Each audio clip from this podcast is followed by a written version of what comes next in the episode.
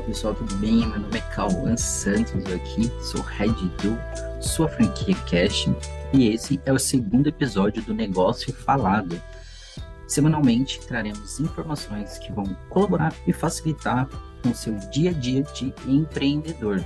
Então, se você quer se manter informado com notícias do mercado, tendências e dicas, faça parte aqui do Negócio Falado. Então, acompanha os nossos episódios e não perca nenhum, porque vai ter muito assunto bacana e personalidades incríveis para participar aqui com a gente.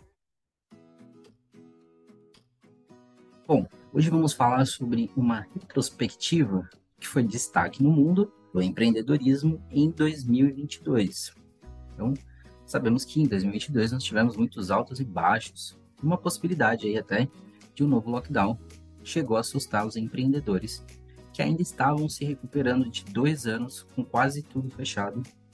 Então, a gente ficou aí meio apreensivo, mas a normalidade foi restabelecida.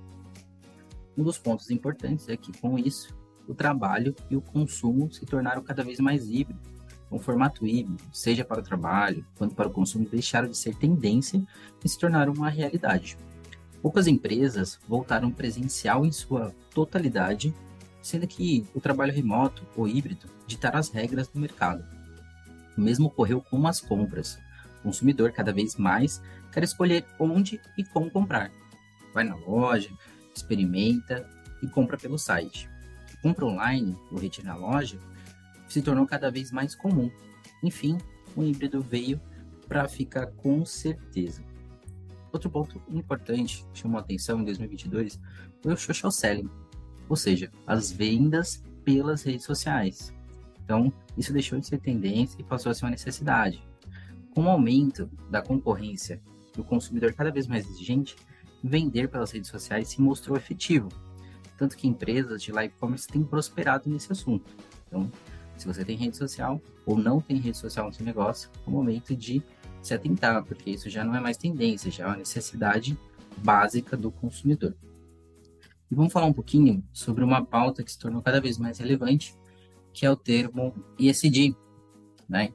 Muita gente diz que é moda, outras não, mas nós sabemos que ser sustentável não é mais modismo, né? A Conferência de Clima das Organizações das Nações Unidas, a COP27, reforçou ainda mais a necessidade de adequação do mercado com todas as boas práticas de SD.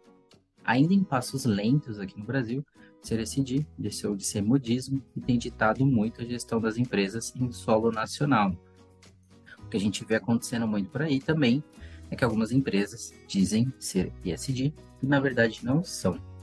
Nós sabemos que o consumidor está cada vez mais exigente. Ele quer encontrar empresas com propósitos realmente sustentáveis. Inclusive, ah, aqui na sua franquia, nós temos uma frente liderada pelo grupo Bittencourt chamado Franchise Consciente.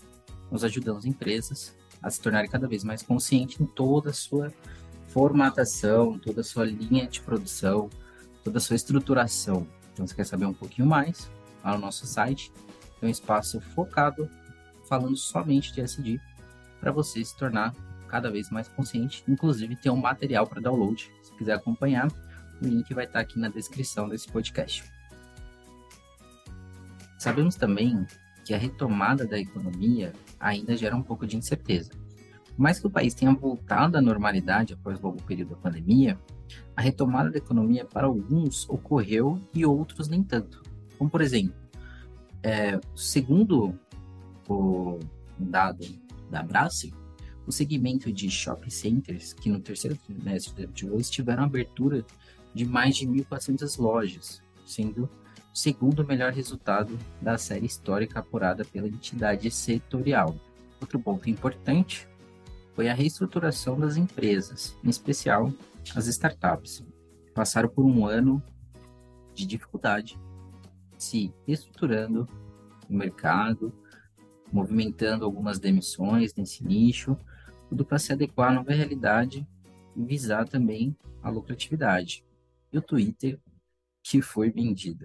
Provavelmente esse foi o movimento mais comentado no mundo dos negócios. A aquisição do Twitter pelo empresário Elon Musk pela bagatela aí de 44 bilhões, ou seja, cerca de 234 bilhões de reais.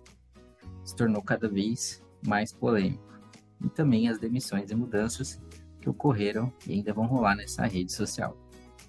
Outro ponto aqui, sabemos que está em crescido, é o metaverso. Né? Algumas empresas já estão utilizando essa onda, surfando aí nessa tecnologia que abre grandes oportunidades de experiência de compra do consumidor.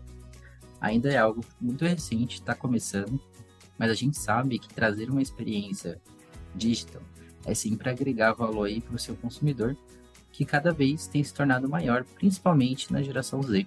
Então, se você quer continuar tendo um bom faturamento na sua empresa, acho que vale a pena dar uma olhada aí no que está ocorrendo no metaverso investir um pouco mais, porque a geração Z é muito exigente e quer novidade no seu processo de compra. Bom, muitas outras coisas aconteceram ao longo de 2022 no mundo dos negócios e o que foi mencionado aqui foi apenas alguns dos destaques.